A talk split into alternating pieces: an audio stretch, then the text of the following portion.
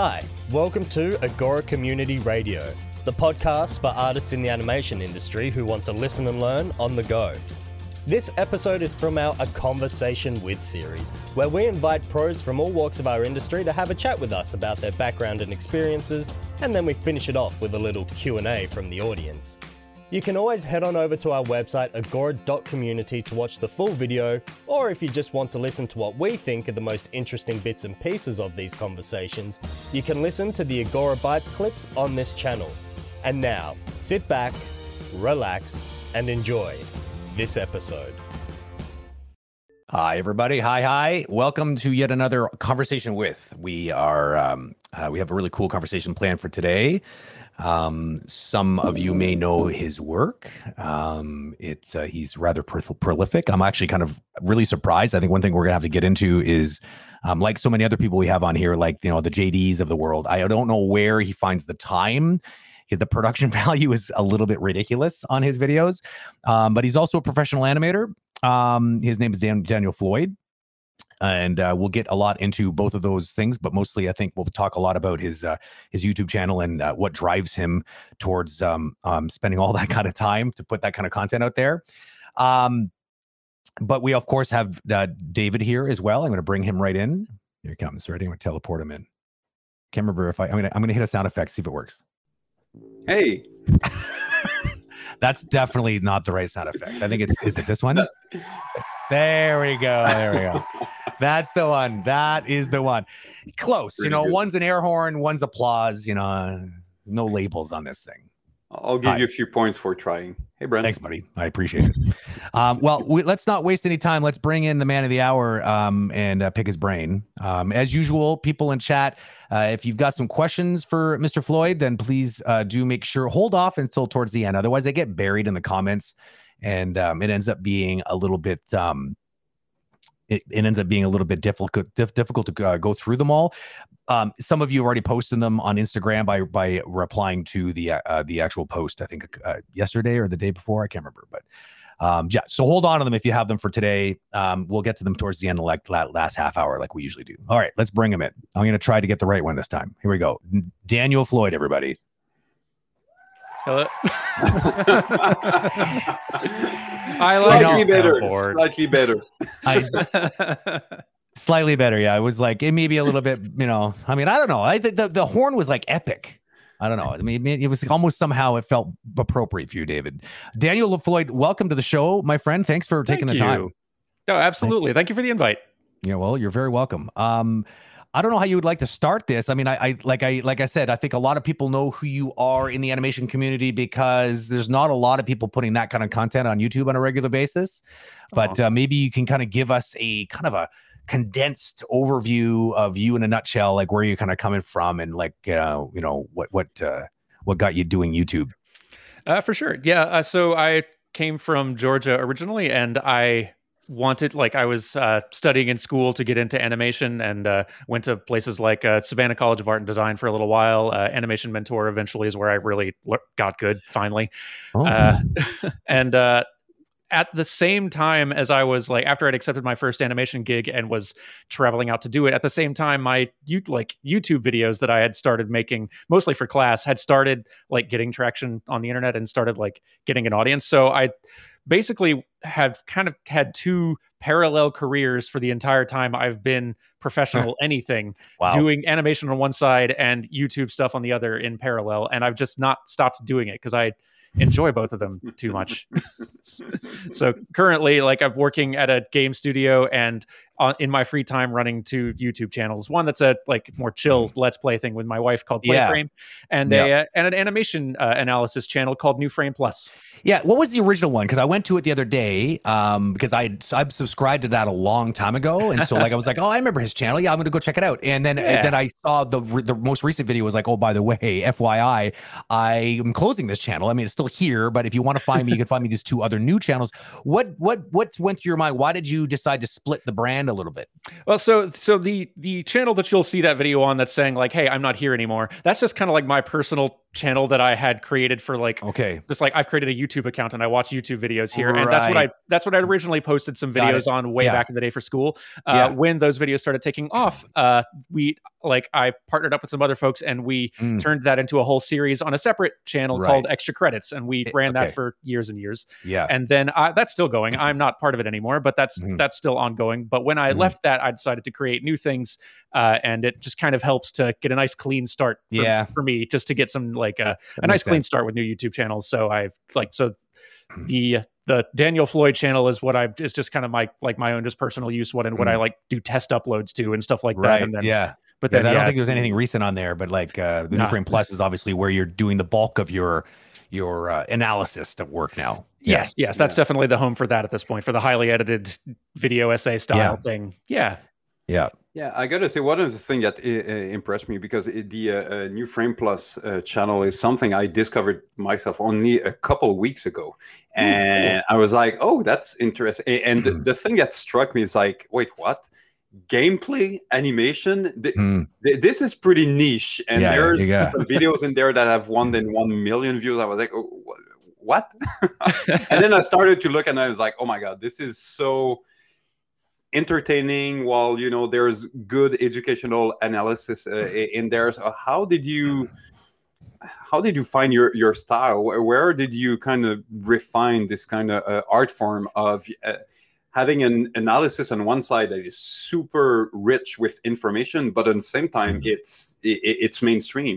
It's Mhm. entertaining for pretty much anyone even if you're not in animation you just like video game or art in general it's still super so how can you develop this this uh, the, this style that you uh, uh, over time Those are some really kind words. Thank you. Uh, so I, it sort of came from a result of because I'd been working on that other channel, extra credits, for a long time, and my role there had been, and the whole reason I'd started like making some of those early videos or started doing them outside of class anyway was that I was reading these interesting pieces by game designers and mm. people in the game industry on sites like Gamasutra and other mm. industry, mostly industry facing stuff, kind of talking to each other and sharing their ideas and thoughts. And I, as a person who just enjoyed games and was like studying animation and was also just really interested in the industry, was like, this is this is really interesting stuff. I don't think most people know this. This is really interesting. And I thought that like packaging this sort of industry talk information in a way that is to like better to present to people who just enjoy games, who might enjoy learning about this stuff, like that. It seemed to me like I wish this show existed, and I will make it. and uh, uh, and so like over the course of working on that series for a long time eventually we would have like a designer who was writing the episodes and i would be sort of show running more. Uh, i just got a lot of practice at taking a script and in kind of the revision process trying to hone it for appeal and entertainment to people who aren't professionals but who would be who i feel like would still find this interesting. Because i think this is interesting stuff that uh, a lot of people may not even realize how interesting it is. Uh, so i Oh, just got a lot of time and a lot of just hundreds of scripts that i just refined over time and had practice at that. And so when i kind of split off to like uh, when I split off from that channel and was just trying to think of what I should go on to do, I'd already made a few videos about game animation because, like, every now and then there will be a topic that comes up, like, oh, this one character's pose got changed because it drew some criticism for just sort of like the, like, sort of pandering sex, like, sexuality of that particular pose. And so it was Mhm. in, like, there's lots of times when game animation comes into sort of like the general, uh, Yeah. like gamer conversation, like Pokemon games like lose half of like the the, the national dex gets cut in half and s- and animation gets blamed for that or Yeah. uh, someone at Ubisoft says that like women are too hard to animate like in, in those rare instances like like something these things come into conversation now and then and people want to know and people like enjoy animation in these games and may not like really recognize Mm. why or what's so cool about it. And so I Yeah. think it, it occurred to me like, like I've learned, I've been studying animation for a long time. I've been learning from some of the best, both at like Animation Mentor and then in like on the job at places like Pixar Canada and stuff like that. I can take, I've got a lot of information that I've been taught that I can package up in a way that I think even people who don't want to be animators, who just enjoy games, would really enjoy and like appreciate. And, why, uh, Dan? But why? but what partly it's just a fun creative outlet. Like I, partly because i've been doing it so long now that it would feel weird if i wasn't. Like i've never been working professionally and not also doing youtube on the side. But uh i just like i get a lot of creative fulfillment out of it too. Like it's it's something that like even when like you, guys have been working in the industry longer than me. There are various times where you'll be working on a project that is not the most creatively interesting, but you, you got you find something to be interested in in it. You, you find a way Yeah, to get have to. invested. You have to, Mhm. and like sometimes if like if work is not providing that creative investment then having a side project helps immensely for me and it's just a it's just a good outlet i think uh it it helps it helps me to just like maintain some nice life routine too so uh, it's Yeah. funny there's a there's a common there's a commonality to you know the the the, the people like yourself. I mean I, I guess david and i are, are are included in that group now because we spent a lot of time online doing this right? And so yeah, we're now so. part of yeah you're club. included. And it's but it's it's weird. Like it's almost like it's a weird addiction in a weird way because it just feels really good for on two spectrums at least in my mind. Like i feel like part of it i mean i've always i've always I, i've been teaching pretty much almost very very soon after i left school. And so it, and i think it just comes from i like it so much the craft that it, it, excite, it excites me that i can show other people how to do something that i'm excited by. Yeah so there's part of it is that. The other part mm. is that it's like you know the benefit of like the it's the analytical part of the process that helps me better understand my own craft. It's like oh actually i don't know why i do it like that but i kind of w- wish i did. And then by just needing to explain it i mean it must be a very therapeutic process what you with your videos because they are really in depth. Like they are like like I, they're like textbook. Like they, if you really, when you bring again, for if you haven't seen his videos, they really are quite thorough. And and like the the audio visual guides and the breakdowns, it's like you will you can watch one of these things and feel like you totally understand animation and games because you know you really do lay it all out there. And I mean, I'm not saying that because you're here. It's like I mean, I really honestly believe that. Oh, it's um, it's true. And I mean, so that that in itself must serve that part of the equation as well because i mean spending that kind of time literally packaging the information like this you can't stand you can't you can't avoid it benefiting you in some way because you're like wow yeah actually i understand this even better now because i had to like put it out there. Absolutely. like- yeah. it gives me incentive to keep on to keep track of what's coming out every single year to like sort of watch Sure. what interesting is happening Mhm. and in studying it and breaking it down it's like it it can't not help like what i'm doing in the day to day to see like Mm. here's what all the rest of the industry is doing here's the new stuff that's happening here's how they're doing it here's here's interesting successes both at the like the peak aaa side and at the just like really clever efficient indie side like where like successes everywhere and what makes this work and why and Yeah. uh, how do they achieve this what what is making this what's making this jump feel so good whether like Mhm. it's again a nathan drake jump or like a madeline jump in celeste what makes this feel so good and just digging into on an animation level frame by Mm. frame like what's happening there uh like Yeah. there's there's a lot to learn and it is Yeah. fun to like take that i figured this out and i think other people are going to enjoy this who love this game would love to know why this feels so good Well, I think I think that especially in video game like gameplay animation, like David said, like it's very niche Yep. because there's so much psychology involved in it, right? Like there is, like it's to understand game animation, you need to understand game language and game like just game mechanics. Like you like you can't like the jump was a perfect example. Like I remember being new to video games, uh, animating for video games, and i i was the kind of guy who came in on the first day going, "What do you mean we can't have an anticipation and a jump?" you know like but for real like like you can't Yep. that's like sacrilege you have to have an anticipation otherwise where do you get your thrust like what and then and then of course you then you tried try to do an anticipation and a jump and then hate the every second of playing that game because obviously it really sucks because Yep. now you can't actually make the jump ever because you have to like factor in the number of frames of delay you're going to experience as you're still moving forward and falling off the cliff so it's like that is like you you said there is such a there's such a, a science and art to making something like a jump like the balance between the aesthetics and the actual the the the the, the utility as far as a player is concerned is such a delicate balance. And some people just seem to have like that that recipe is just so so tied down and so perfect. And sometimes every once in a while somebody comes along and does something totally surprising and then we're all like whoa why? Why is it like that? So it's cool to have someone who takes that analytical approach and tries to get give an answer to to why Yeah, where I can provide it. There's that's the Mm. thing. I also enjoy doing it because I still feel, even though I've been like animating professionally for 10 years, 11, 10 and a half, 10 and a half years, and I've been in games for seven, I still feel like I barely know anything. Mm. And so like studying what others are doing, watching GDC talks or finding people Yeah. who've written elsewhere, or just studying what they did and trying to see like, how is this working this way is Yeah. really like fascinating. I feel like it helps me uh, uh, a great deal as well Yeah. process, just like teaching does. Yeah. Like, totally Yeah, and so, so something that you the the that you mentioned is that you're you're doing it because you know it's if if you're not do- doing it, who's going to do it, to do it? That's the kind of uh, content Yeah. that you hope that you would have Yeah. had uh, uh, uh, previously, which is definitely a you know uh, a feeling that we have with everything that we're doing with the uh, Agora community uh, as well. So we can definitely relate to uh, to that.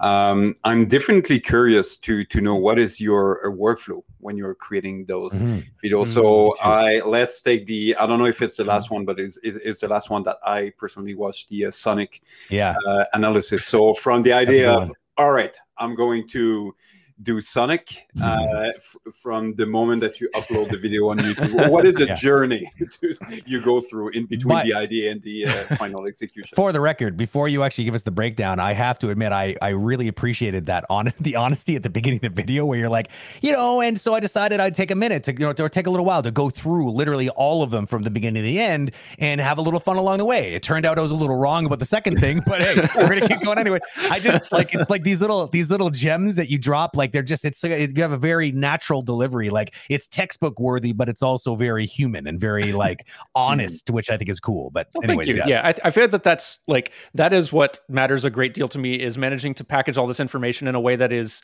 it can't just be informational. It has to be engaging and entertaining, or Mm. people will click away.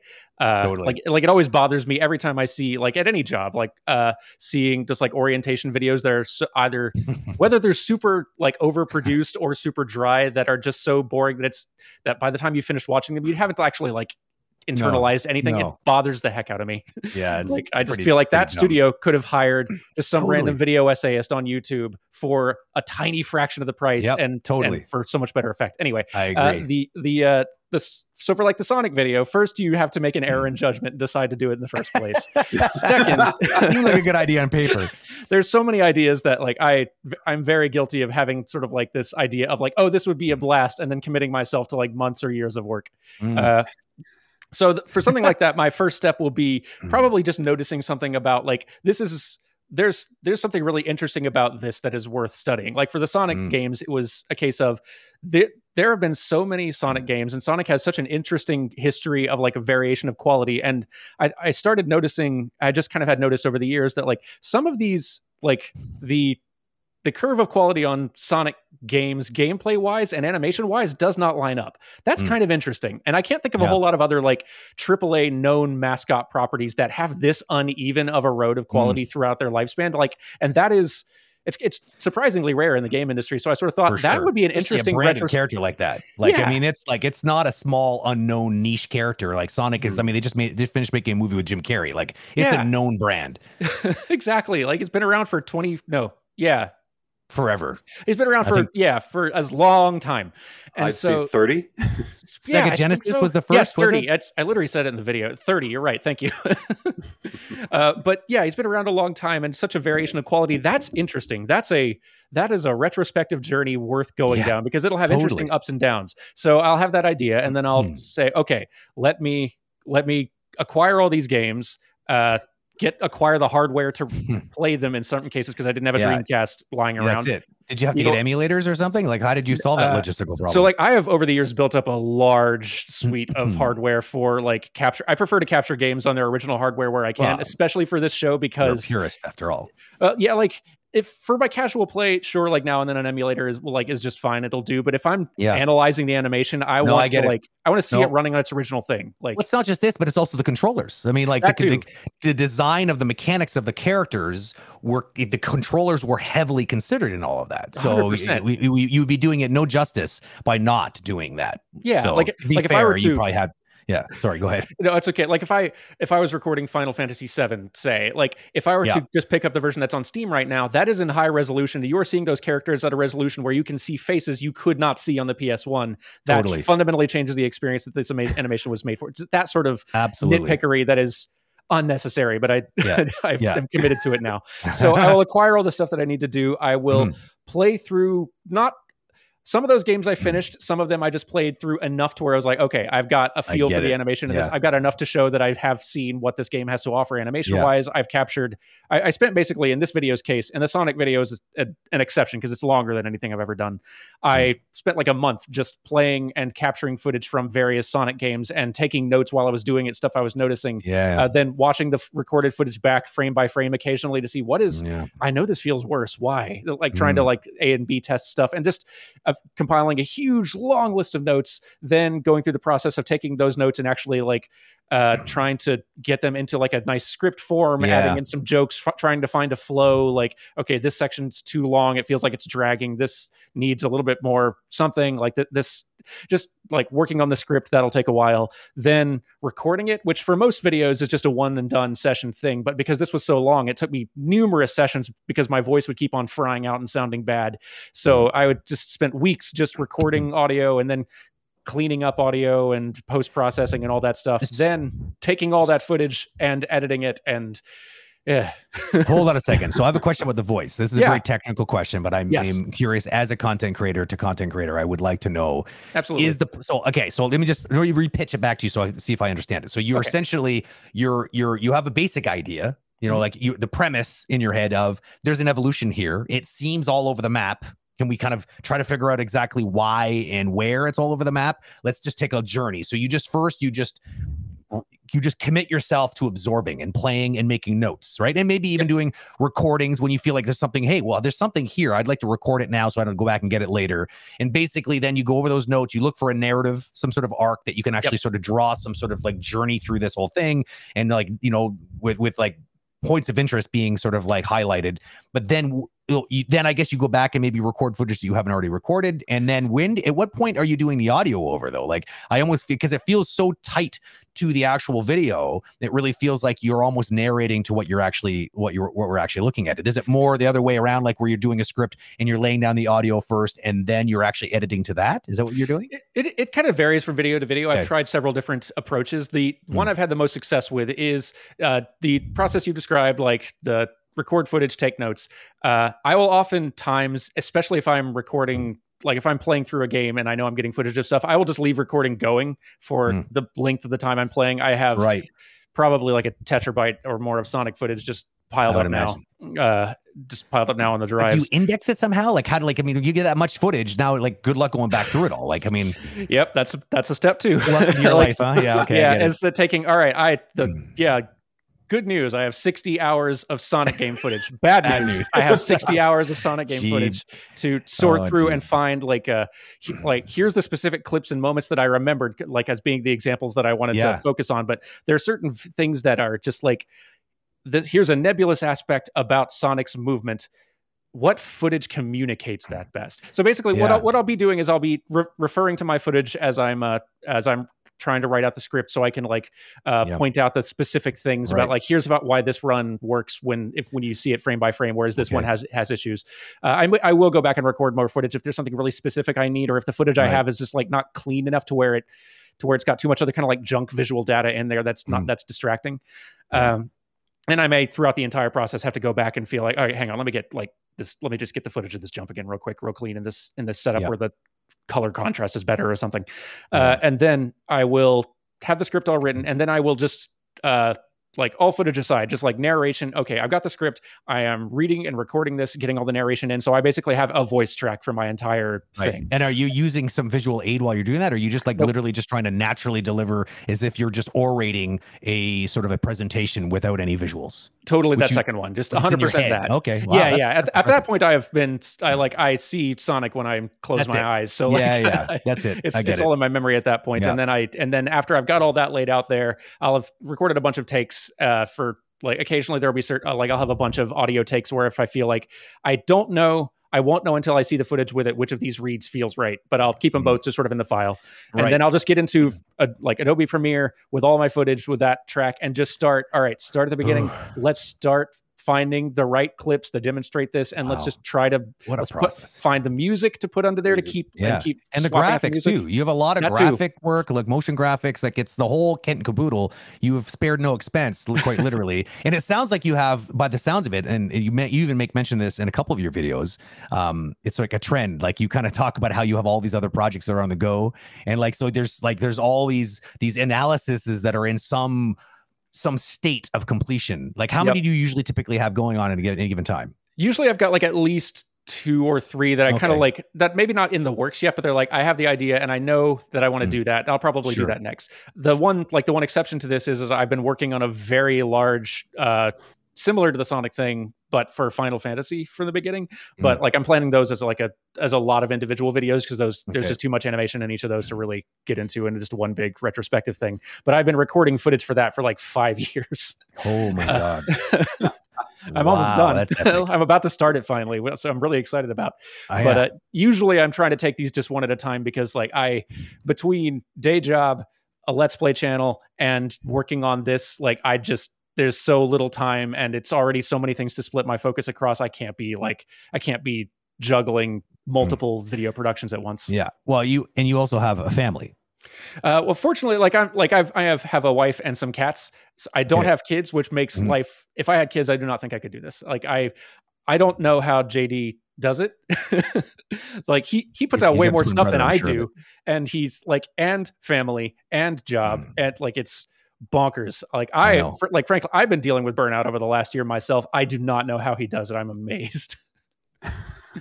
And I don't think uh, he's either not human or he's got a twin brother. That those I are my running theories. I I like those theories. Yeah. Yeah. It makes me feel a little bit better about myself because otherwise helps, I don't know it? how he does it either. It's crazy.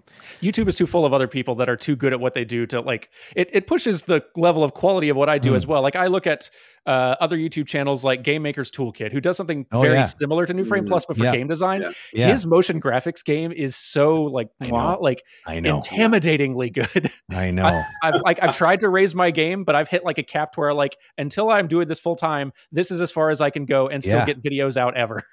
So what true, he does right? is bonkers. I know. And do you find this like motivating or you know just I'm like I my perfectionism gets in my way enough as it is that I'm trying to like like have some restraint enough to like all Yeah. right work loose work fast no like I could spend another two hours on the this fiddly little graphics bit literally no one would care Mm. like, but me but you would. yeah like you I would and I do so I'll probably still spend 30 minutes Yeah, on it but exactly.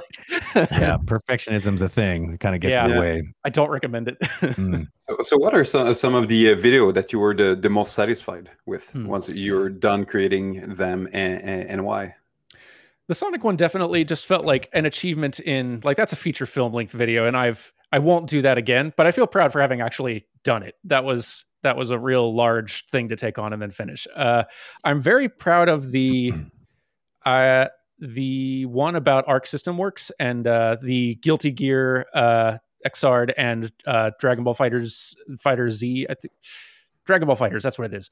Uh, like their whole faux 2D process. Like Yeah. I, I was really pr- proud of that video in particular. I'm also really proud of the how to become a game animator one. Uh, that's one Mm. that I put together by just basically pulling in. Um, like just writing out all the knowledge I knew about like all the advice I would give someone who was wanting to get into game animation and then reaching out to like a dozen of my peers and who'd been in the industry way longer than me working in tons of different studios who could give just more of their advice Mm. and just getting like getting all that pulled together into a, just a half hour presentation that can be easily shown like hey if you're interested in this career here's literally all the information I could find from all the people I could ask Mm. uh, this is like I hope this this will hopefully get you a place to get started and an, an idea of what to expect. Like Yeah. I think those are the three that I think I'm most proud of, of thus far. So, so you would, would you say that those are the ones that you feel that bring the most value to your audience? That are the one that you end up being most satisfied with? I think so. Like it, it's hard to say. Like I know some people really enjoy the uh, like the twelve principles video breakdowns. Yeah. Uh, some people just really enjoy the like end of the year here, like just quick bit. Like here's my favorite bits of game animation I saw throughout the year. Uh, some people will just like when you talk about somebody's favorite game and like throw some praise on something cool about it, that'll probably be for a lot of people their favorite video in the bunch. And so like I, I know different people enjoy different things, but uh, I Yeah. I feel like like the Mm. how to become a game animator offers something like really useful for people who are Yeah. interested, like not just on a casual I like games and this is interesting level, but I want to actually this looks interesting enough I want to do it. Mhm. Uh, and uh, and the others like I just feel proud of how some of the other ones just came together and just their pacing and their flow and just the information delivered and all that. Mhm. So some videos I'll finish, I'll feel like that's pretty good. I feel like I've done better than that, but that one's pretty good. And some of them I finish and feel like that was yes, mwah. if only I could do that every time. Mhm. You have any videos that you just abandoned and you're like Hmm. you never ended up finishing? Ah, that's a good question. I bet, yeah, or if it, usually I will like it's probably at the script level where I'll f- like if I'm Mm. getting in the script level and I'm finished writing it and I feel like this is okay, but it doesn't feel good. It doesn't feel like enough. Like I don't know. I'm not even excited about, enough about this one to like push through the Mhm. rest of the creative process on this one. I'll at least put it on the back burner until until maybe like there's some good ideas in there. I could I can pull from that later. Uh, but there's no reason like there's there's better things I could do right now. We'll leave that. We'll let that one sit. Every So now it and then. missing a spark, like it was missing a real hook that made you feel like, oh yeah, this is people Yeah. that want to watch this. Yeah, that, that that's pretty good. And it comes up to the point that you're like, well, you know, this is the kind of Mhm. content that I would have liked to to to see, you know, earlier in, in my career. So i- in some sense, you are, you know, not to say that you are fan of what you're doing, but you are your audience. You so if you're not excited about, you know, a script or an idea or something like that, it's usually a good sense that uh, I have a good sense that maybe other people might not be as excited with this idea as that. So Yeah. maybe I'm time. wrong. It, it's hard to say, but like if I'm hitting a point where I'm not so 100% sure on a thing at a script level, there like I got a bunch of work ahead of me at that I have to that I'll have to slog through whether I like it or not. And if I don't like it, well, let me let's maybe let's find something I'm, I'm excited about to make first, at least. Yeah. As Well, with all things, it's better to find. you, you you don't have to do to do it right Yeah, so yeah, exactly. it's basically the main inspiration and motivation is coming from the excitement of doing it you know liking to, to doing it and if for any reason the excitement is not there eh, i'm going to spend my time on something else because i don't have any supervisor that tells me no this video you have to finish it so nope That, that's true. It is nice having that flexibility of not being like beholden to beholden to some like very rigid schedule. Like Mhm. even the channel would be growing way faster if I actually was releasing stuff regularly, but I'm like this is as fast as I can manage right now. So uh, while having a full-time job at the same time, so like I do Yeah. what I can. Well, and, and it shows, oh, and it, uh, sorry, Brent, and it shows Okay. that you're taking your time because, again, coming back to the Sonic video, but that's the same. I, I was also looking at the uh, Hollow Knights, you know, the visual effect uh, analysis and all that. It, it's so rich. You just take Mhm. like 30 seconds of those video, and there's so many things that are analyzed Yeah. and broken down in, in, in different angles that you're like, yeah, it's you cannot produce those. You cannot produce like two or three of those a week. There's no, way. way. Uh, Even it's- full time, there's just no way. No. Yeah, not not by myself. Like I, I've like with extra credits, I was working for with a team. We'd have like at least like a half dozen people involved in some phase of any given episode, and so we could come out with like two or three in a week and like like staff up. But as of yet, I've just not found like maybe someday I'll find some like creative partners to work with to like be able to produce these more often. But I do also enjoy having ownership of it. It's a it's a tough Yeah. trade off. Yeah, that was my yeah. question. Is, is that something that you see yourself continue just on your own and have full ownership, full, you know, flexibility, freedom, and all that, or eventually you'd like to, you know, scale up a little bit and, and collaborate with uh, other people? It's a like it's a good question. I kind of like I go back and forth on it. I would love to be able to put this stuff out more often because I have way more ideas for like videos that would be interesting to make than I have time to ever do. And uh, I do love being able to just release and produce stuff more often. It's it's always just a big morale boost being able to finally like ah it's out there and people are seeing it and excited about it and enjoying it. But uh, Mhm. at the same time, like I'm I irritate myself with my perfectionism enough. I don't want to inflict that on somebody else. You know, the thing I, it takes discipline to learn to like hand off some part of a creative thing. Like you guys have been leads and directors and stuff too, right? You have to know like how to. it takes a little exercise of like restraint to be able to like I'm entrusting this to you and this is Mhm. yours and I'm going to let you have it and not be just like animating through you. Yeah, well, it's, it's particularly difficult when you know you have to give it to somebody that you know they're going to sort of struggle a little bit with it, but you know that they kind of mm. need to for them to grow a little bit. That's always a little tricky, especially when you're looking at the calendar going, "Oh man, like, like what do you like?"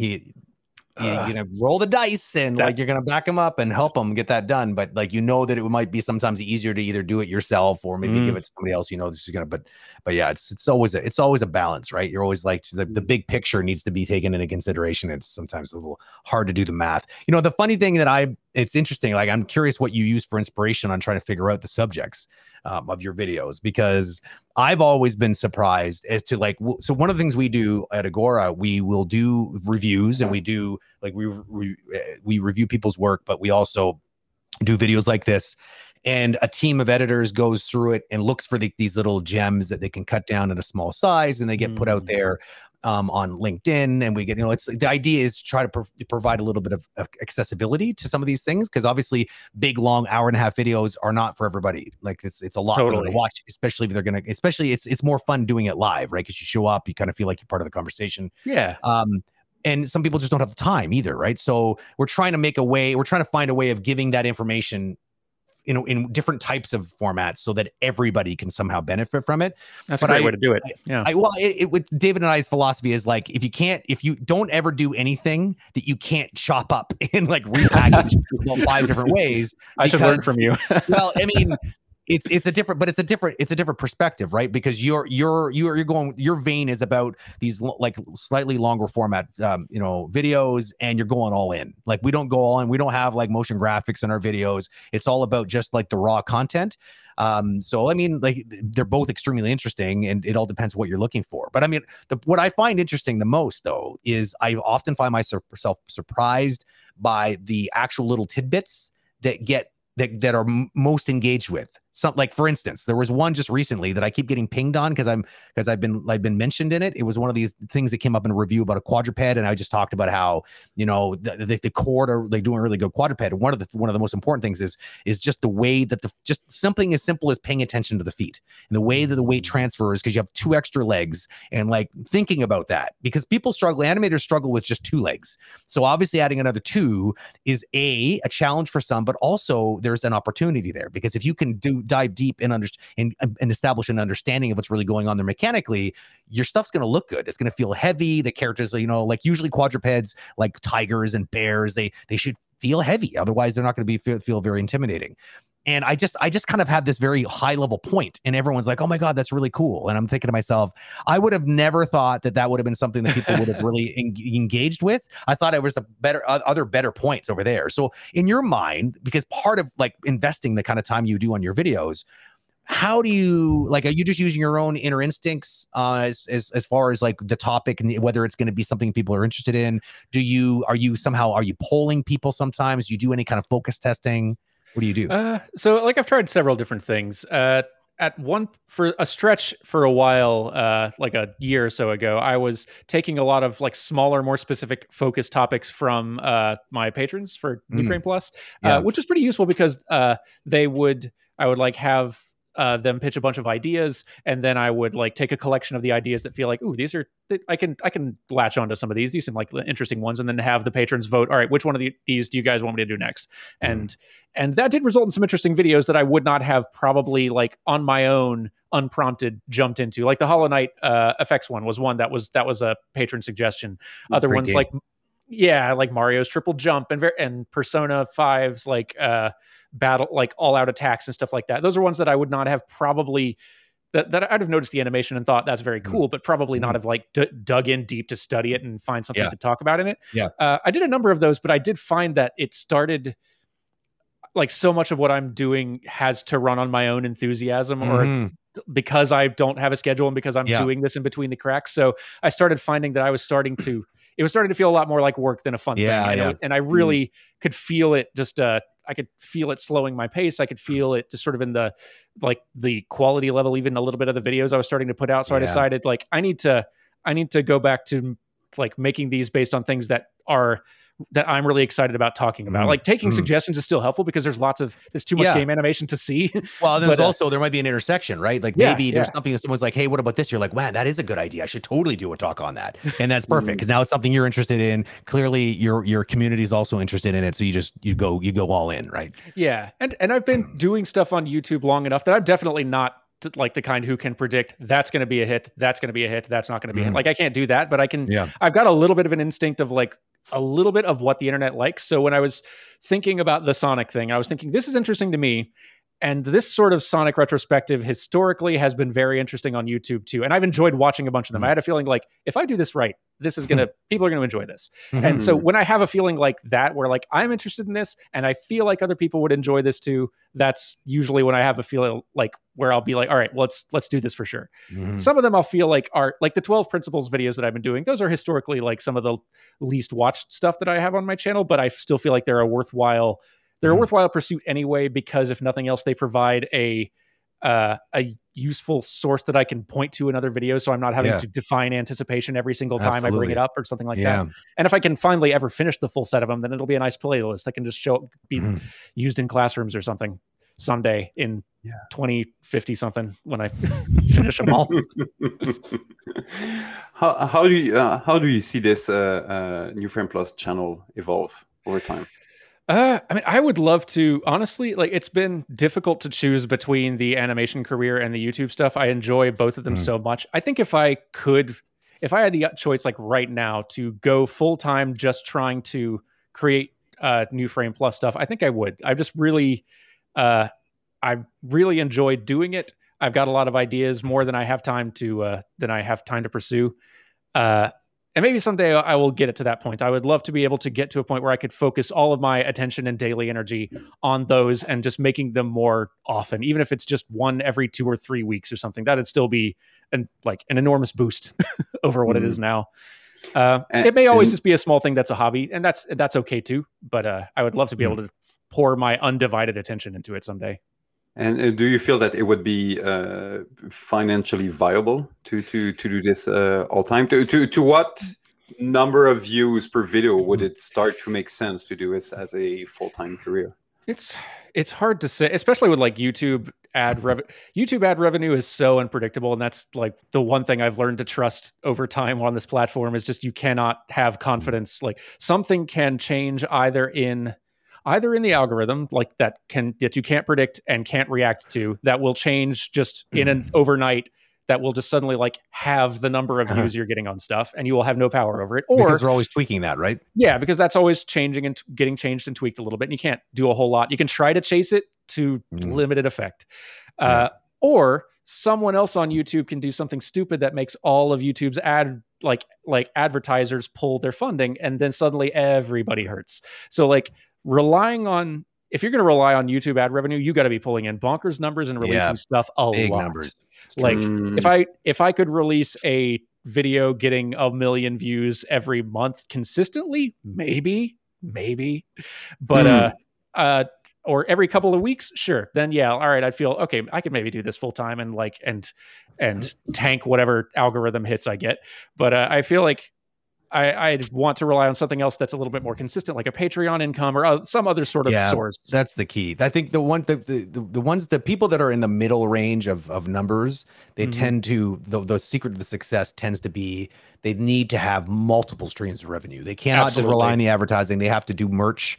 They also need to do Patreon. I mean, YouTube has their own platform now, which is like you can join a channel as opposed to just subscribe. So it's Yep. sort of like essentially built-in Patreon right into YouTube. So these kind of things. And if you have a decent enough loyal community that are always coming back to for you uh, for more, then you could you know you could sustain yourself. But it's still, Absolutely, I mean, I think you'd still be like it. Like you said, bonkers. Some not everybody has the kind of numbers that some of these YouTubers have, like millions. Yeah. It's just it's And there's a Un- ceiling on what certain channels can get to, right? Like Well, there's it's like it's, it's niche. It's What very is niche. Yeah, it's it's extremely niche. Like we, I've the like the extra credits show that we made back then talking about game design. I guess it's still being made. I talk about it past tense because I'm not there anymore. uh, the extra credits show like game design and the game industry has like lots of people are interested in that, but it has a ceiling. When we started Yeah. making a show just talking about world history and making that engaging, that has a much higher ceiling. There's way Yeah. more people who are like, oh yeah, yeah, history made into a story with cute little like images and drawings. Like heck yeah. Yeah. Uh, so this is definitely a niche one. I think like I can I can get some like runaway videos like the Sonic one. They're not all going to do that. But No, do, do you feel like that? Do you feel that the Sonic one is pretty much the ceiling that you can uh, get for something because you know it's it's good quality. You already have a following. It's Sonic, so there's definitely a nostalgic value there, and there's uh, all the right thing. We're in the so. Hmm. Yes, best case scenario, one million plus uh, uh, views is kind of what, you get. The, the best case I- scenario for those kind of niche videos. I think so. Like that that is my assumption. I think it it would need to be a video that like some videos will just come out at just the right time where they become a part of a conversation about something like uh, i made one of my other earlier more successful videos is i made a video about pokemon animation like two months before the whole pokemon animation Mm. like controversy happened and having a Mm. video on the internet about pokemon animation at a time when everyone was talking about it and trying to find other people talking about it to reinforce their arguments on the internet was really helpful but Yeah. uh, you can't always luck into that so i feel like if you can I think the only way I could, could like maybe top that sort of ceiling of like the Sonic sort of video would be happening to release a video about a big point, a big topic of discussion when it's in the middle of that conversation, which is hard to do with a highly produced video that Yeah. takes like weeks and months to do. So like Yeah. not likely. You got to luck into that. Yeah. I think So- I think if you could really with YouTube, if you could release stuff steadily and consistently and build an audience, uh, I think that can help a great deal. But uh, I still think that there's definitely a ceiling for Mm. a niche interest like this. So it's not something that necessarily influence what type of video you've chose to uh, say. Oh, I think that for this and this reason and the timing and all that. i- so th- there, there's no like strategy of the kind of content. It's more like you know what I feel that's a good idea. I want to do it. I think the audience is going to like it. So let's just go for it and see how it goes. That's usually it. Like I, I will if I've got multiple ideas and one of them seems more like one that is going to like that I suspect is going to like have more of a chance of being a hit, then I'll probably prioritize that one. But usually, yeah, like when I'm choosing these things, I'm excited about the idea because I think it's like inherently like an interesting, engaging idea, and I feel like I can, Mhm. I can package this in a way that is really entertaining and engaging for people, whether you're working in this industry or not. And Yeah. I like I can make a story out of this, or or That's that's the trick. I, and Yeah. I honestly, and I believe that that's why I, I the, your content resonates with me is because there is a narrative. It's like you can bring people in that wouldn't. I mean, I saw people even saying it in chat. They're like, you know, I found myself watching that Sonic uh, video, and I'm not even a Sonic fan, but they watched it because it because there was a there was a premise there. They kind of wanted to know what the friggin' the what how does it end? Like what like what was the what was the conclusion? Like I need to know. I don't know why I need to know, but I friggin' damn well do and I think you know, I think because I spent a lot of time thinking about this. Um, obviously, since we started Agora Community, because Agora Community currently is also operating in a relatively small niche, right? I mean, not everyone's an animator, so how do you make content?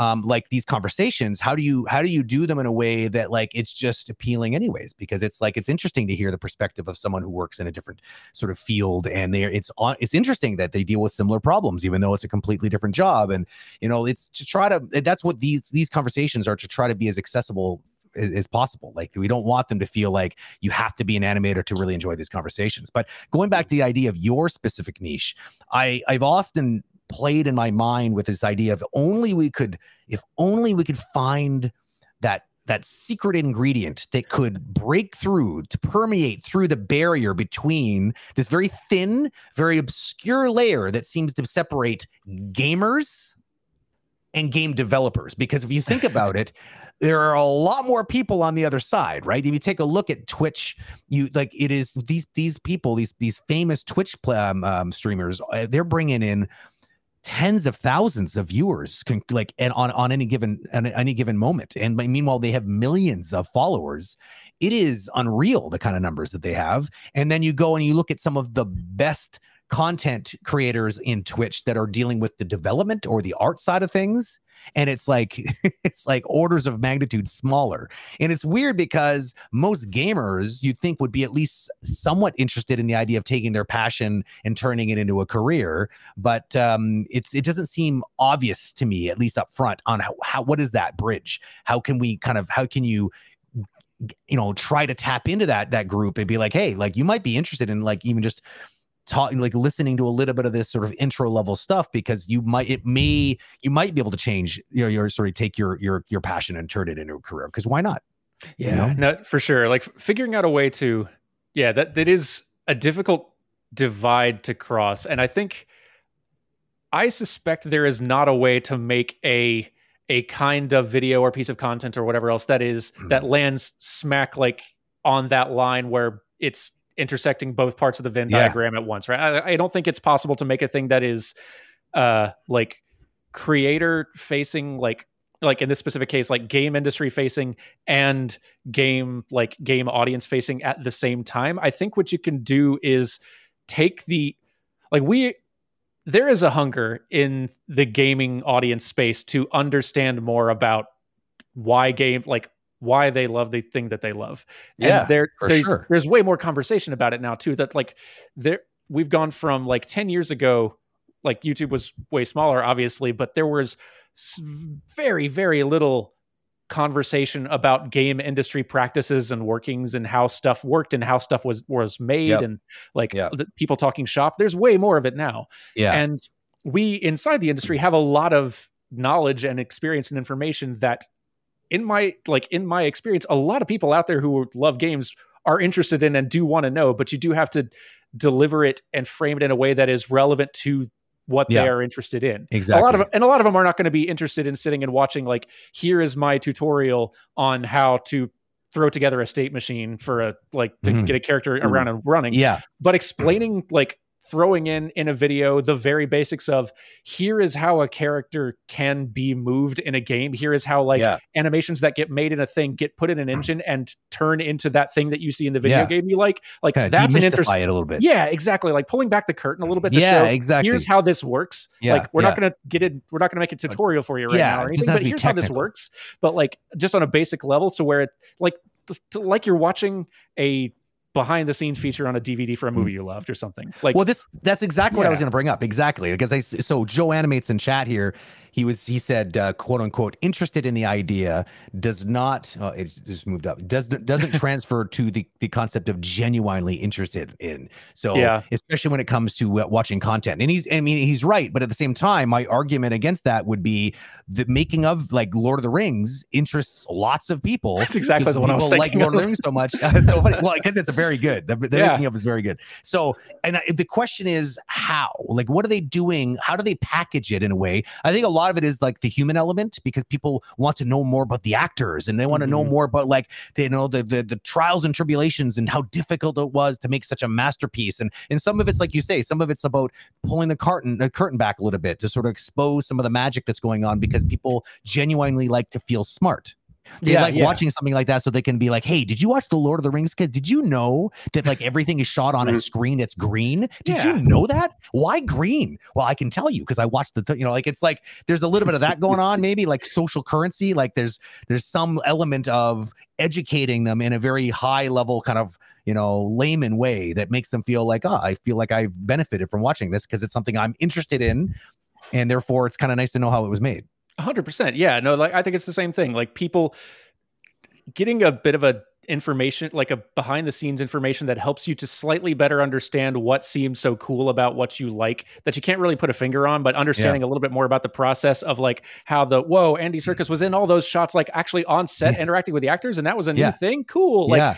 just yeah. like the things that help you put into like contextualize and appreciate the thing you love even more that's Yeah. always like no matter what the thing is that's always super exciting Yeah. i think or yeah. a thing that you dislike but can't put your finger on why having that explained to you is can be such a relief Mhm. like Mhm. understanding why like why does this why does this feel so bad why does this movement not work for Yeah. me why does i know something about that cutscene looks off and i don't know what but it's yeah, like like it helps your brain figure out why you felt away. You know, Yeah, like, like- why. like oh, we all- like- that's why. we all in this little circle discussing this thing we all agree this is bad none of us have the Yeah. language for why it's bad but we all agree this is bad can someone please tell us why Yeah, yeah. Enter Dan Floyd. Tell us. Yeah, Tell us I pre- why. I prefer to take a more positive aspect because, especially because, like, there's part. I think one of the other challenges with that divide between game and like game industry interest and game like game audience is that there can be a little bit of antagonism between the two, Mm. and it's really Totally. easy to flare like to flare that up and like Mm. start like I feel like bringing some positivity like helps to keep that from happening because it's like that so. seems like the default. yeah, but I mean, yeah, like I mean, the, the video games are very vocal. Uh, video Yeah. ga- gamers, like they're very vocal, and they're going to tell you when they don't like something, and they can Yeah. like they, they they're they they are legion, right? And so I almost feel like sometimes just educating that mass a little bit as to just how difficult it is to make games might humanize the the the the, uh, the the conversation a little bit because it's sort of easy to just throw stones at something with absolutely no perspective on just literally how many people almost died to put that out there. Yeah. You know, like you know, I, I was I, I shed tears over over the cyberpunk debacle. Like I'm just like the, the just to think of how many people worked so hard on that game, Jeez, and there is man. genius in there. There's genius inside that game, and yet it was it was put out too early, very clearly, and and all of that hard work is now like tainted with this sort of the the impression that they they they you know they were trying to pull the wool over the the the, the consumer's eyes. No, they weren't. They they had they they're a bunch of passionate people. They were trying to make a really big game. They were excited about it. Logistics went wrong, obviously somewhere, and like you know, and maybe a little bit of politics too. And next thing you know, it just it seems sad. And I wish, Yeah. I, if only I could tell all the gamers that are so ripped off and so mad. Well, hold on a second. Let's take a little. Let's take a little trip down there to see exactly what went wrong. Yeah, that's Yeah. That, I try to like it to communicate that as much as I can too. That I, like I guarantee you, as much as you are disappointed by any given thing in any given game, I guarantee you, you don't care as much as the person who's like whose Yeah. job that was. They are more mad about it than anybody. Exactly. and For I sure. because I want to like I want to communicate that empathy and also just I think any one of us who gets into games very slowly or quickly realizes this is ridiculously hard and I don't know how good games get made ever. like Yeah. good games feel increasingly like a miracle the longer you're in this industry. Mhm. And so So true. trying to communicate that idea to people that like trust Mm. me we're in here and we're working on them and we don't understand how good games get made anymore it seems like a miracle and we look at other people's work our Oh peers God. work in That's so awe true. That is And, so like, true. Yeah, like, i think it's good I- for helping to build that empathy up I would say anyone that wants to have a peek b- behind the the, the curtain, there, there's this book, uh, Blood, Sweat, and, and Pixel, that is Mhm. uh, looking at a couple from indie games to big AAA game, massive success, disaster production. You you have it all there, and, and, and it's such a you know a great perspective on so Mhm. many uh, production. That's definitely a, a, a great read. There was also this uh, document uh, documentary. I think it was called Indie Games. I don't remember. It was there was like three production they were following. There were Super Meat Boy, there was Fez, and Mm, yeah, yeah, Braid yeah. uh, as well. Hmm. That's so good. But you see, when you're talking about the passion, and you know, there's you might be passionate about the fact that you don't like what has been released, but it- it doesn't compare to whoever struggled for years to to, to, to do something. And sometimes it's a masterpiece, sometimes it's a disaster, and sometimes just meh. Yeah. You think about it for a few minutes and then you move on to something else that someone just spent like Yeah. five years of their life to, to do it. That- It's That, look, That's my it. favorite my favorite documentaries and the ones that I recommend to anybody for like if you are interested in the production of animated films, I tr- I tell them to find the Sweatbox. If they're interested in the production of games, I tell them to find the Double Fine Adventure because those are the two Yes. documentaries that Mm, are yeah. Yeah. those are the ones that were produced while the game was getting made. Yes. So you are not seeing, seeing people talking about the success story after the fact. You are hearing like- them speak from the anxiety Yeah. of the moment that Yes. games industry is. That like those documentaries communicate to you exactly what the like Yeah. just what the feeling of creating these games is and how much of a just a like Wallace and Gromit laying track in front of you the experience entire experience is. Uh, and, They and just I- put another. They just put one out just recently too. It was uh, it was it was based on For Honor, the uh, the journey that they that the the um, making the game, the Ubisoft game For Honor, and it was sort of falling. Yeah, I, it was on Netflix. I, I, can't- I can't remember the name of. the. I'm looking this uh, up later. That sounds because it's good. It follow it follows. You know, it's it's. Um, animation well, in I that is bonkers too. I'm I'm, I'm yeah, very now it's gonna interested. Bug me. Yeah, so so f- just for chat who was uh, asking what are the the name, it's the Sweatbox and the uh, Double Fine uh, documentary of the game Broken Age, right? Yes, If I yes, remember yeah. The double, correctly. fi- yeah, the Double Fine Adventure was a series of uh of That's documentaries amazing. that were being produced about the production of Broken Age from beginning to end, like from the initial pitch, basically of like preparing the Kickstarter pitch all the way to full end of release, and it's a it's a real roller coaster. The Sweatbox is the production of, uh, I guess your audience may not be more familiar with this one. I don't know. The Sweatbox is a documentary that wasn't really officially released and was attempted to be buried by Disney, I assume. Uh, that was produced about the production of The Emperor's New Groove and or Mm. Kingdom of the Sun, as it was Yeah. called originally, and it is very much like in. It was a documentary. All the interviews are from people who are in the thick of it while the film is maybe about to get canceled and they don't know what's going to happen and the anxiety is real and it feels so familiar and true to just about any production i've been on succeed or fail like because there's lots of films like the emperor's new groove has a happy ending at the end there's lots of films that don't like that those like that story can go either way. Yeah. I, I just for the record, just before I forget to say it, it, it was the, the the movie was called uh, Playing Hard, and it Playing fo- it follows Jason VandenBerghe, who is is a buddy of mine, and we we got to know each other at Ubisoft. He was the creative director on For Honor, so it like literally it Mm. sort of like follows him through the journey, the Ooh. emotional, tormenting journey that is That's trying to give birth to a game. It's an Oh, interesting it's an interesting watch. You should because it it it sort Going of does kind expose a little bit, not everything, because obviously you know, you're dealing with a big company like Ubisoft. I'm sure they had probably some control over just exactly how dirty the sausage making looked uh, on sure. on Honestly, you, you went through game production before, and you kind of see what is behind, what it didn't show. You, you kind of Yeah, yeah. feel it, and and you have passion and creativity on one yeah. side, and you have the big machine on the other side. That you know, Yeah. there's budget, there's deadline, and we need to create a product that's going to sell copies. And those two, it, it- it's the constant battle in creativity. in it always is And- and- commerce and, art. and, and that's something Look. that in the book create creativity inc they explain so well of how Mm. do you wrestle with this Yeah. dragon that that is Yeah. you know production dragon. on one side creativity on the other side and both of them have to reconcile and they're you know almost like oil and, and, and water It- one is subjective and you know ever changing and the other one is like nope we have you know it, it- it's super organized and all that. So it's uh, it's funny you mentioned that like the ability to sort of sense that there's like certain aspects of this of the Mm. behind the scenes story that are being cleaned up a little bit. I Yeah. I have noticed that I've started developing a radar for like watching behind the scenes and documentary stuff about productions that I know had trouble where like you can you can sense the exact places where like Yeah. that's that's been sanitized heavily or like, yeah, yeah, yeah. or like I Or- could see like I could see them choosing very specifically which shots and which parts of the studio they're allowed to shoot in right Yeah. now. Yeah, or Yeah. And, and you're watching it, and you're watching the people in the background and the faces that they're making. It's like, wait a minute, that says Yep. it all right there. There it is, right there. You see, like you know, like the producers talking in front of the camera, and you have people in the background, way in the background, like rolling their eyes. You're like, oh god, this can't be good. Yeah, there's all this other little body language stuff that you're picking up on just because you're like, yeah, I've been there before, man. My spidey sense is tingling. Yep. yeah. but I, I would say coming back to the Double Fine uh, uh, documentary, I feel that th- this was a one one Yeah. moment in time. I- It's Mhm. because they created the Kickstarter and it was Yeah. attached to the Kickstarter, exactly. and it was a unique situation. Yeah. I doubt we'll see any any other bad. documentary like this that is so true, Real. so Yeah. genuine, and so real. It's insane. Yeah.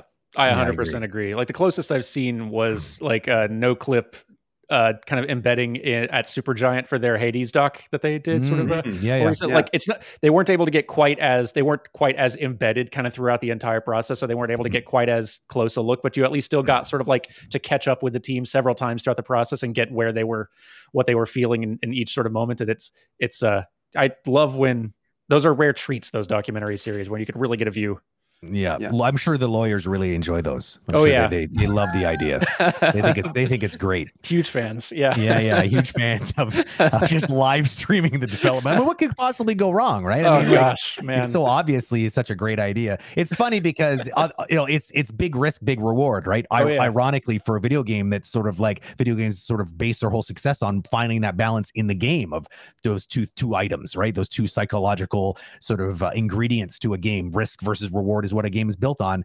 It's funny that that like you know there's a bit of that like i can imagine in another in another universe a parallel universe as something like the double fine um, uh, game um having it be like a, a this gigantic success and it just was amazing and and because they did it all like like virally live that it would have just generated even more hype about it and everyone who felt like they, they were involved i mean in on paper it's a great idea it's just that game making games is messy and Yeah. it's like that messiness even for successful games is something that you're trying to always you know probably try to play down a little bit because um which is sad because it go, works against the creators because now you have a public that don't have any idea. They just think oh you make video games? Oh man like pfft, what, what the hell I mean go, go get a real job. It's like if they only knew if they only knew.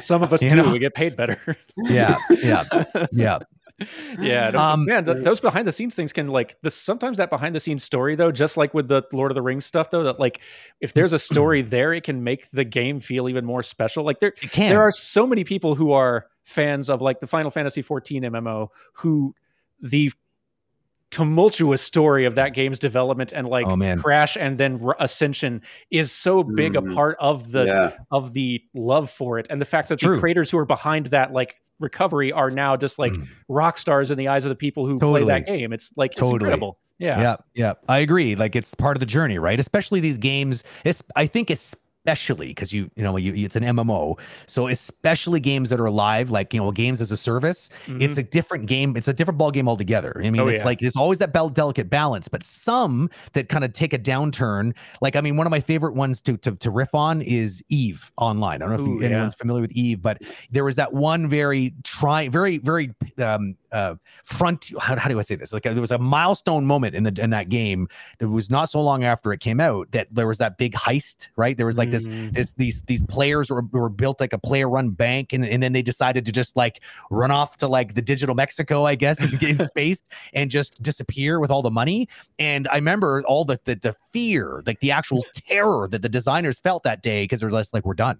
We're done. Oh, people Oh, are gonna man. but it actually did the opposite because the people who like to play a game like that play for the very even though it would piss them off if it happened it's the it's the fact that it could that's so intriguing to them because it's like holy crap like a real player driven heist in game that was not scripted there was no ai that ripped me off some real probably some 13 year old living in a completely different country that didn't speak my language ripped me off. And i mean that kind of excites me as much as it makes me pissed off. And i think that you know that's that's what's interesting. So these live games are interesting because it can like these journeys it's like in, in, in- in any given moment it is the like the, the people how people feel about that game is a product of of the years of experiencing those those turns and those tribulations and those twists and those turns that i think that it's all part of the dna right? And some games don't survive it and they just do drop off and they just disappear into like into nothingness. And other ones they go on to to be like the you know like what you, how you describe final fantasy. It's like they just become these ascensions like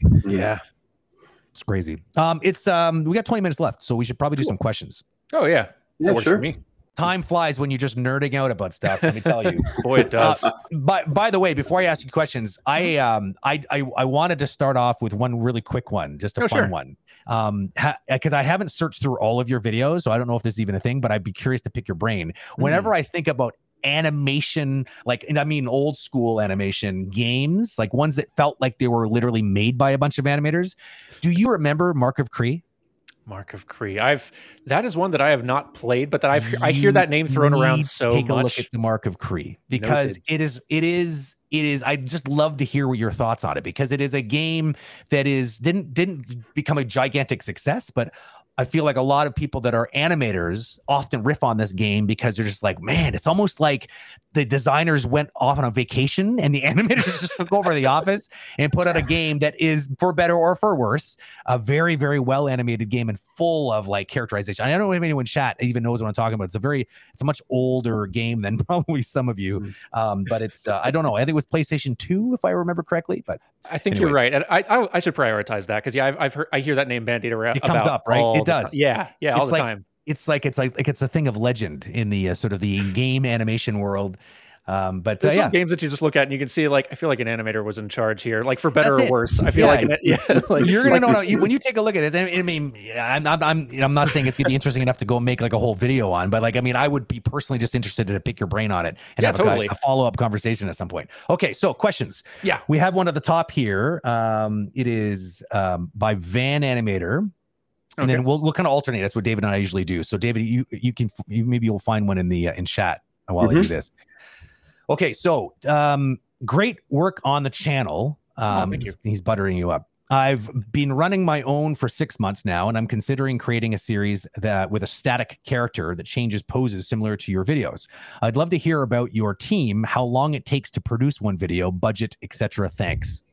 For for the extra credit sort of thing that would have been a case where we had uh, we had one person who was because we were trying to get those out like one a week we had one person who was writing them. Uh, i was voicing and like show running and kind of managing a lot of the uh, just overseeing the production of of uh, each of them.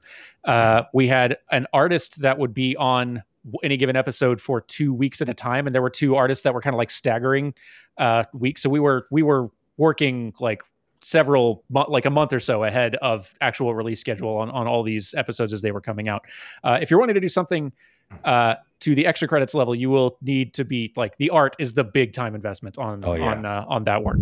Uh, if you can find efficiencies, uh, whether you're using just like Adobe's Puppet stuff or getting like a VTuber rig or some other sort of thing that like makes it work a little bit, allows you to work it a little bit faster solo, then that's great. It also just kind of depends on how frequently you want to be able to release these things and how uh, just the level of like production quality you want to aim for. Because if you're wanting to make it look super nice, you could spend a long time in any given video, and I don't necessarily recommend it if you're wanting to like really build an Mhm. audience. Uh, but if you've That's got it. like a team and some other people you can work with, uh, multiple like having multiple people involved can like it. It's complicated managing a production like that, Sure. but it allows you to put out way more than you could do individually.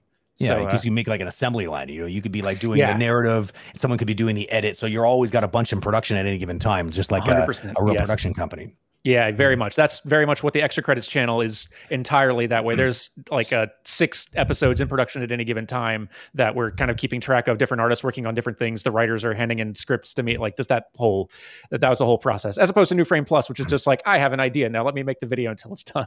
Yeah, exactly. Well, on average, though, like if say for New Frame Plus, like how long does it usually tip take you to make like an average length um, video of the um of the uh, that kind of quality bar? That would probably be like it takes me.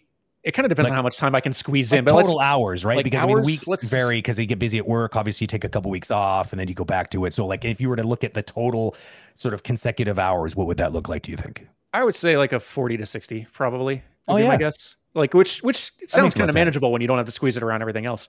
Well, Uh, yeah, And it, That's and, it depends entirely on the topic too. Some topics like like the 12 principles videos take a Mm. lot longer to write because that feels like more than anything that feels like a foundational education sort of thing where I feel like I need to explain this very well. Mm. I need to explain this to where other animators wouldn't see this and be like, "No," like and feel mad with my explanation. I need to find good examples from just the entire history of games that demonstrate this principle specifically in a in a like in a really clearly visual easy to see way that anyone can see not just animators so Mhm. like the, like some of those can be a lot harder to make than others but i would say like kind of a 60 hours on average is probably what i would guess for the average new frame plus video probably unless you do a sonic type thing in which case you're looking at like five or six months i don't recommend it don't do that you sound tired at the beginning of that video. It's like you can just you can sense the journey has not been an easy one. the the video starts with. Yeah. All right. Let's oh man Yeah. i felt it Yeah, it's awesome. Um, we have one here from uh, uh, Joe Animates. Uh, um, what do you think is coming from uh, for games animation, new technology, new technique? So Mhm. basically, gameplay animation. How do you see it Yeah. evolve Do you see a trend? uh, in the upcoming years? I feel like I'm not the best position to really like to even say because there's so much of that gets into like technical animation and like it's it's a lot a lot of it's down to tools at this point yeah? Like just there's new technology like motion matching which is picking up a whole lot of steam now and there's Mhm. lots of technology that allows us to do lots of there's there's lots of clever tech that allows us to work more efficiently and put out better looking greater quantity of content with fewer people but like I don't think that I'm like positioned to really predict it. I'm I always feel honestly like I'm a few like I'm a year or two behind the the curve on information on a lot of that stuff. I'd like to be more up to date on it. Mm. Uh, my my lack of technical like tech animation knowledge puts me behind a good bit. I think in those cases, Mhm. uh, but it, it really does feel like quality level like the only thing stopping us from achieving bonkers quality is just time and how many people you can throw how many people you can afford to throw at this problem for how much time. And uh, Yeah. the better tools we get the better technology we get the more we can achieve with fewer people for a shorter amount of time the the more impressive stuff we can make.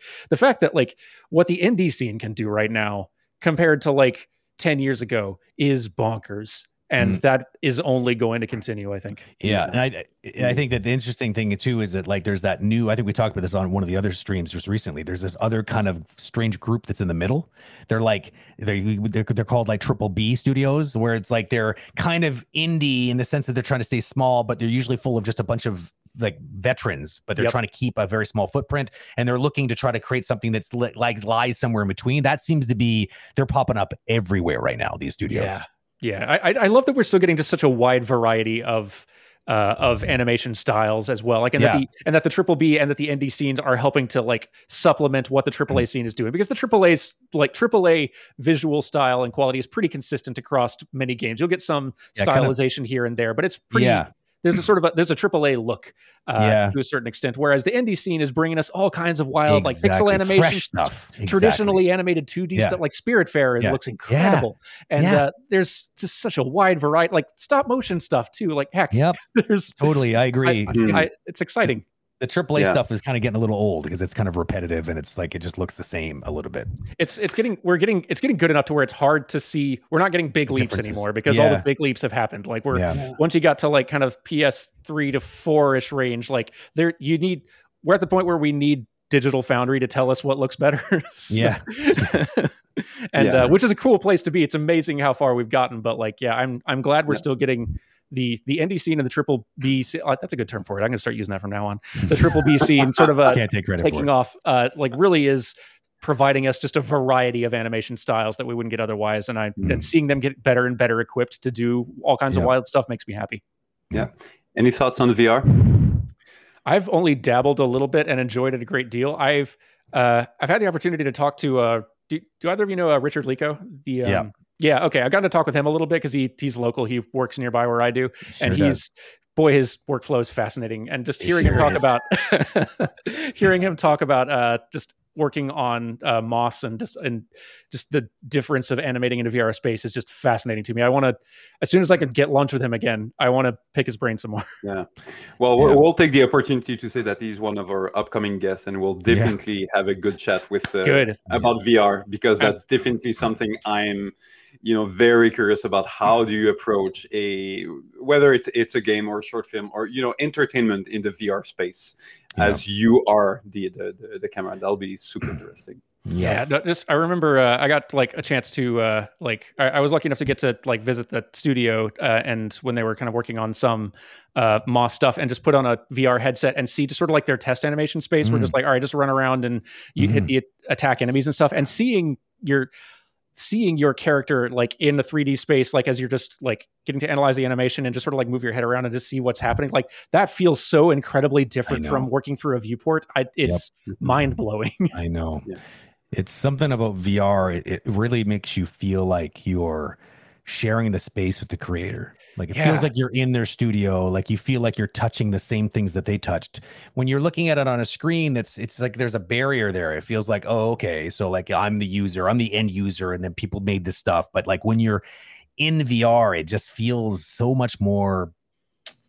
I don't know how to put it. More, more Yeah. intimate, more, more grounded, more, more visceral. Like there's all kinds of cool buzzwords I could use right now, but they just, it just feels, it's exciting. I agree with you. It's, it Yeah. feels different. I want to try animating in VR. I feel like the tool, like the Me tools would be very clunky right now, but I feel like if I could actually be just like sculpting poses in 3D, like trying to like moving character controls around, oh man, That's it. Yeah. Cause I don't know if they even have that yet. I don't know if you can actually move around. Like, I mean, cause Quill, which is probably the go-to Yep. sort of platform for that. I mean, uh, what Tilt Brush by Google uh, has Mhm. something as well. Um, um, where the animation is kind of feels like you're you're painting and sculpting shapes, but then you're able to kind of modify them. It almost feels like a kind of like f- flash animation in a way. Like it Mhm. feels you're not like you don't have quite like an armor like a. not- And I don't I'm not experienced enough to really be able to know all the things that you can do yet, but but it's not like imagine you can emulate it being like a little claymation ma- ma- maquette and you can sort of pose it out and it feels Yes. like that. That would be interesting. I think. wouldn't that be so nice? It's just even just sharing the space with your character just feels so Yeah, different in that sense that that would be just like amazing. Like I Totally. Remember like being at Pixar just as like just out of out of school and just like the first time you open up like Woody or something in an Mhm. animation scene and you're sort of like wow man he's just he's just right there. Like I can like that's that's him. Doing that in VR like I like I can't even imagine like what that sort of feeling of being in the same space as any given character you're working on. That seems so cool to me. Like I don't know if that if any of that would like translate on screen to the experience of the final product but man like as an animator boy really nerd out about it Uh, just a question. There's, there's a reaction here, like from somebody in chat. Like, the, yes, the, to answer question, you absolutely can. There are environments, and this is gonna be like, as a matter of fact, even you, uh, even Unreal has a VR developing environment, so you can actually you you can develop and build sets and levels in VR, which is trippy to say the least, because it Yeah. really feels like you're like a this this disembodied sort of godlike being that can just like build worlds and you feel like you really are constructing something as opposed to again that feeling that there's that 2D barrier that just makes you it's like yeah it's a 3D interface but you don't feel like it's 3D at least for people that are used to it right like people have been working in 3D for a long time it just it just feels kind of a th- that's like a 2D version of a 3D world. But like when you're in VR, it's like nope, like this is really like a tangible space. Yeah, that feel of scale too is just yeah, it's right there.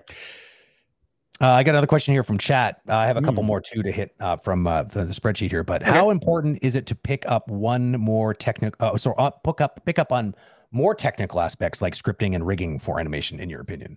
I think it is not a thing that you have to do, but the more of that stuff you know, the more well-rounded you are, the more of that Mm. you have uh like the more of that you have at your command, the more like the more you'll be able to do, the more you'll the more job security you'll be able to get because you'll Yep. be able to like just do all kinds of wild things. Like there's there's a reason that like people like Richard Lico have and like have a reputation. It's because even other animators see what he's doing is like, what how did you come up with that? Yeah.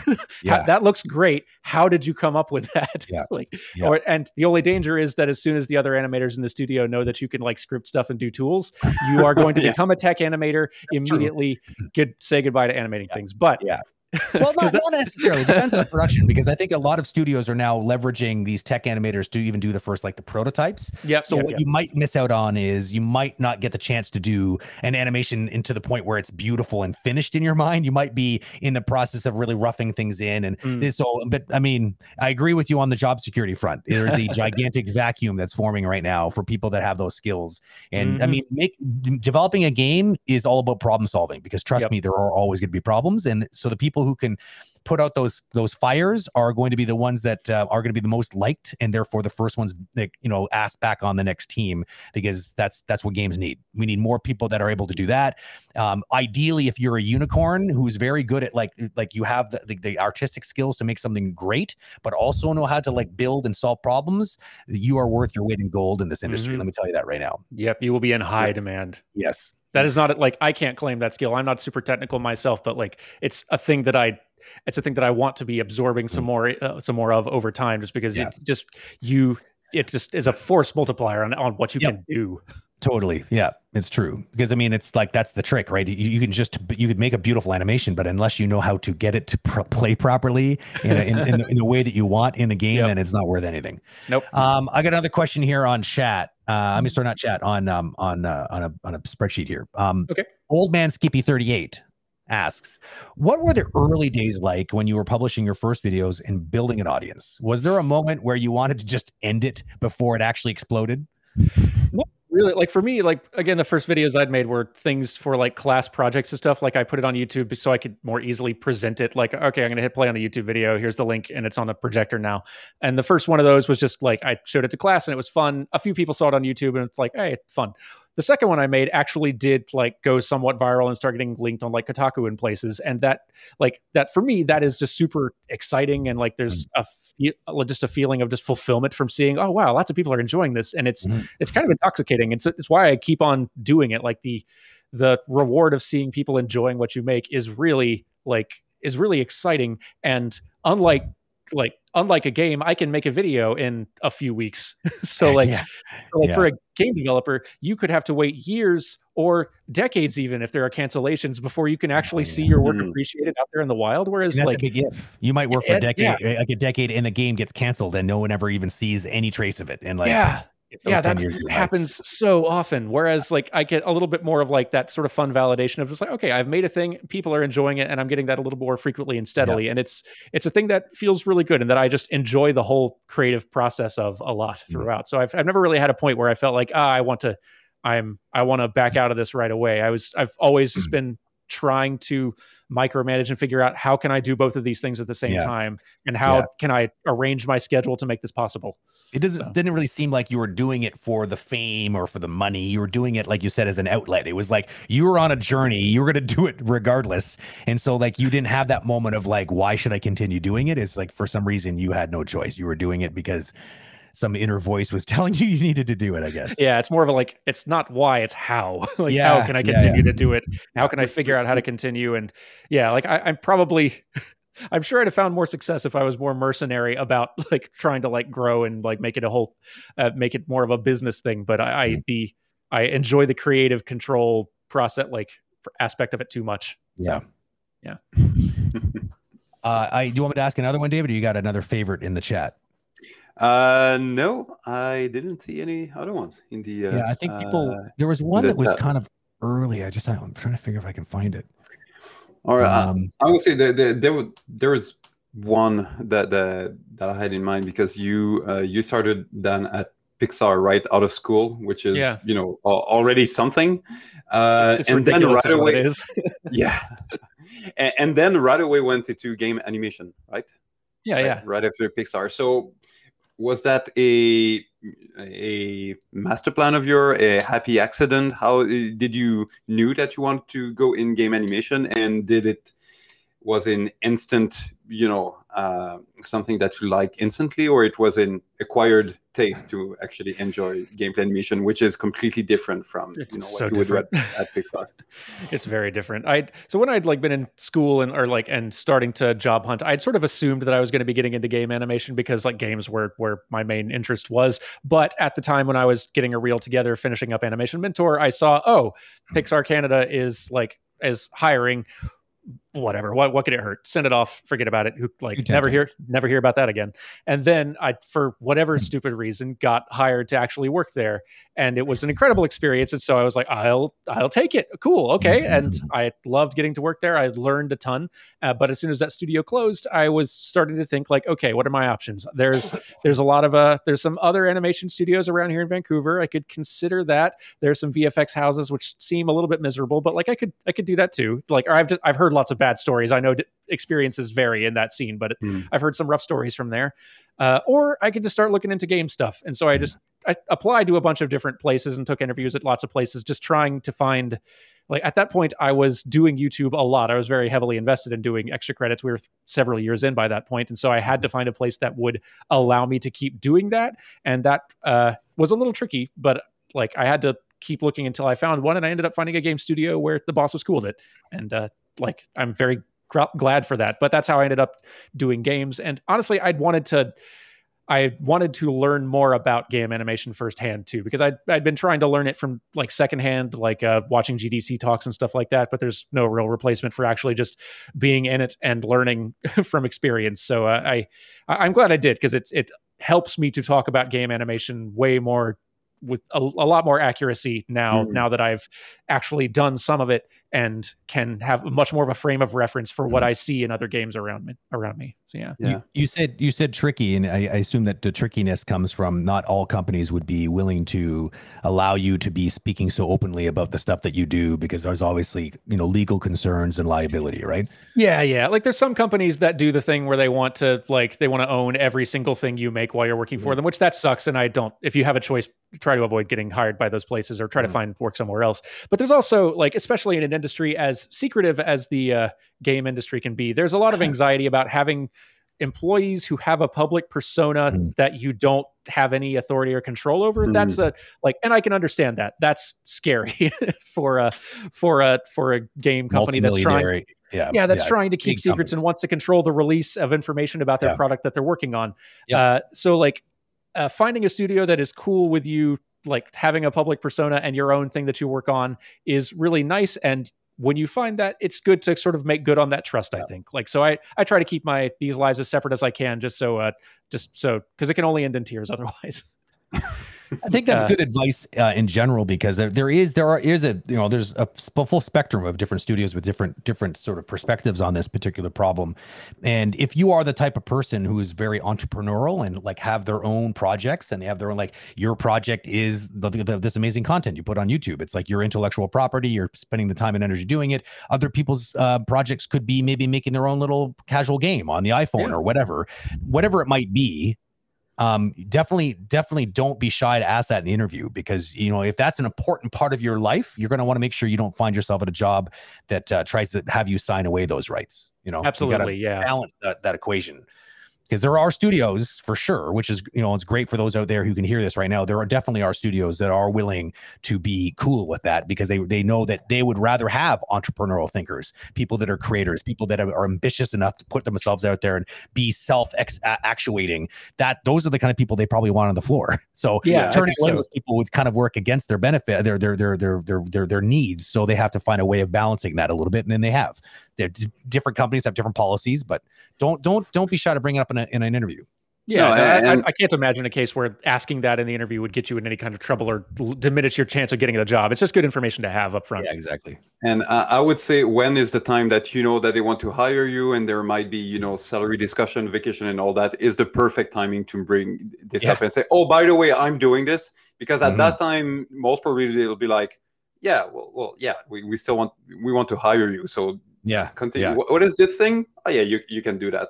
yeah. Yeah, exactly. And, Six and months honestly, after going to go see your producer, it's a, hey, by the way, no one's Yeah. going to Not want be bothered with that. your That's- story. It's it, No. that's not the timing anymore. that's No. that's a bad time. You don't want to, Yeah. no, yeah, definitely ask early. And sometimes these, like, you're right, these extra things can be helpful. Like, I think I Mm. had an easier time getting a job in the game industry because.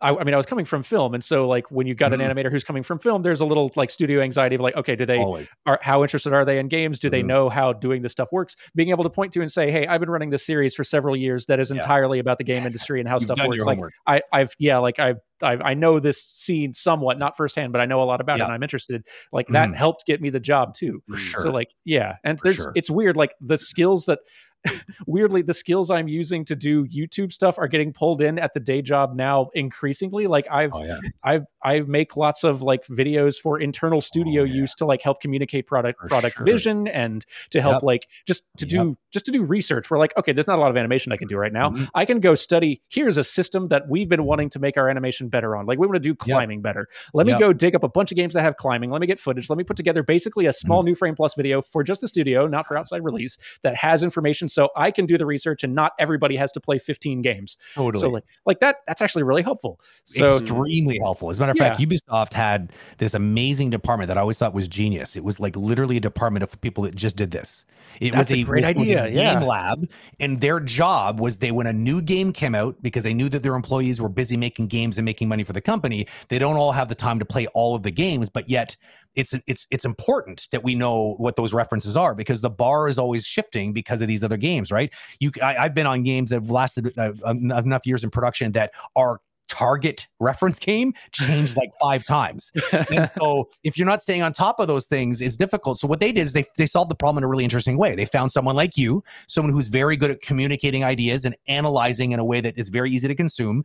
And they have a, a team of people that are playing the game for you and doing reports. And these board reports were both uh, re- um, um, readable reports, wh- which like the full report would be a, like a document, but also there was like a, a video that was get that would get created that would literally walk you through the basics. It's almost like a game review, but game review by a developer. So like looking through the lens of these are the important things. If you take a look at the core gameplay loop, this is clearly the you know, and this right here was obviously this we we, we, would call this the breakthrough of the game. It's the hook. It's why you would want to buy this game, and like they like they look at it from that perspective, which is similar.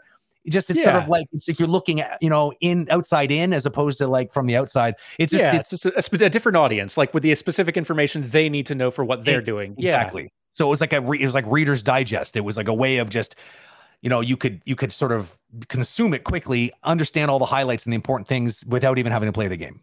That's awesome. Bosh, I would love to. I would love to get access to that library to see the work they've done. That sounds so yeah, cool. yeah. It was it was you would be awesome at it, and like I think that well, we, I mean, like you, your body of work speaks for you right now. I think everyone would admit that that would be a very easy thing for you to be able to do. Uh, but yeah, there's and there's there's a lot of money in that because there's like people like game companies realize that understanding the market and being able to analyze it like that, like is one thing because it's what torments torments these companies is a big game comes out it's a huge success, and then they're like, but we don't know why. So it takes mm. people to at least have some sort of hypothesis yeah, and someone who actually takes a crack at trying to answer the why. Otherwise, no one's ever going to have a hope in hell in ever trying to reproduce it. And truth Yeah. is, it's a tricky thing. Just like you said, like about the algorithm, the game, the, the rules are always changing on what makes a, a video successful and viral. Yep. Same thing for games. So Very you're much. chasing. You're chasing after a rainbow that's like that's changed its destination five times by the time before you even got to the even close to the end of the rainbow. yeah. And there's so So- many games coming out. Like no one person can keep up with all of them anyway. Especially if they're also working in the industry at the same time. Like you just, you, there's no time. There's no time in the day. there's no time and like Yeah. but by by by because we learn best from mistakes right and so if you can learn from other people's mistakes as well as their victories then you might have a better chance in producing one yourself Absolutely. um It's seven minutes after twelve. Um, I uh, would certainly we would not want to keep uh, over, or you know we wouldn't want to overstay our welcome. Um, so I would like to take this time right now to thank you from the bottom of the community's heart. It's been uh, a slice of fun, and it's always it was nice to meet you. Uh, it was the first time I ever had a chance to, to talk with you, and it was it was very um, very entertaining and very awesome and enlightening at the same time. So thank you for Oh, being thank here. you, thank you very much for inviting me. This has been a blast. Awesome. Yeah, we'll have to find that some some some excuse to to to pair up again and do something fun. Maybe maybe something about a game called Mark of Kri. Wink, wink. Ooh. I- I just- I'm gonna I'm gonna go find like a pink gorilla I so need I can you see to if I can email track me. copy down. if you ever do email me out of the blue, I'd be I would I would love to like have a beer and talk about how you feel about that game because it's kind of so old now. That's- as soon as I pick it up and play it, you'll be first to know. I love it. I love it. Okay, good. All right. Well, David, I will bid you adieu, sir. Thank you for uh, Yeah. always being here, and uh, it's always good company. And um, and thank you, Daniel. Um, we'll see you around. Cheers, dudes. Bye, guys. Bye.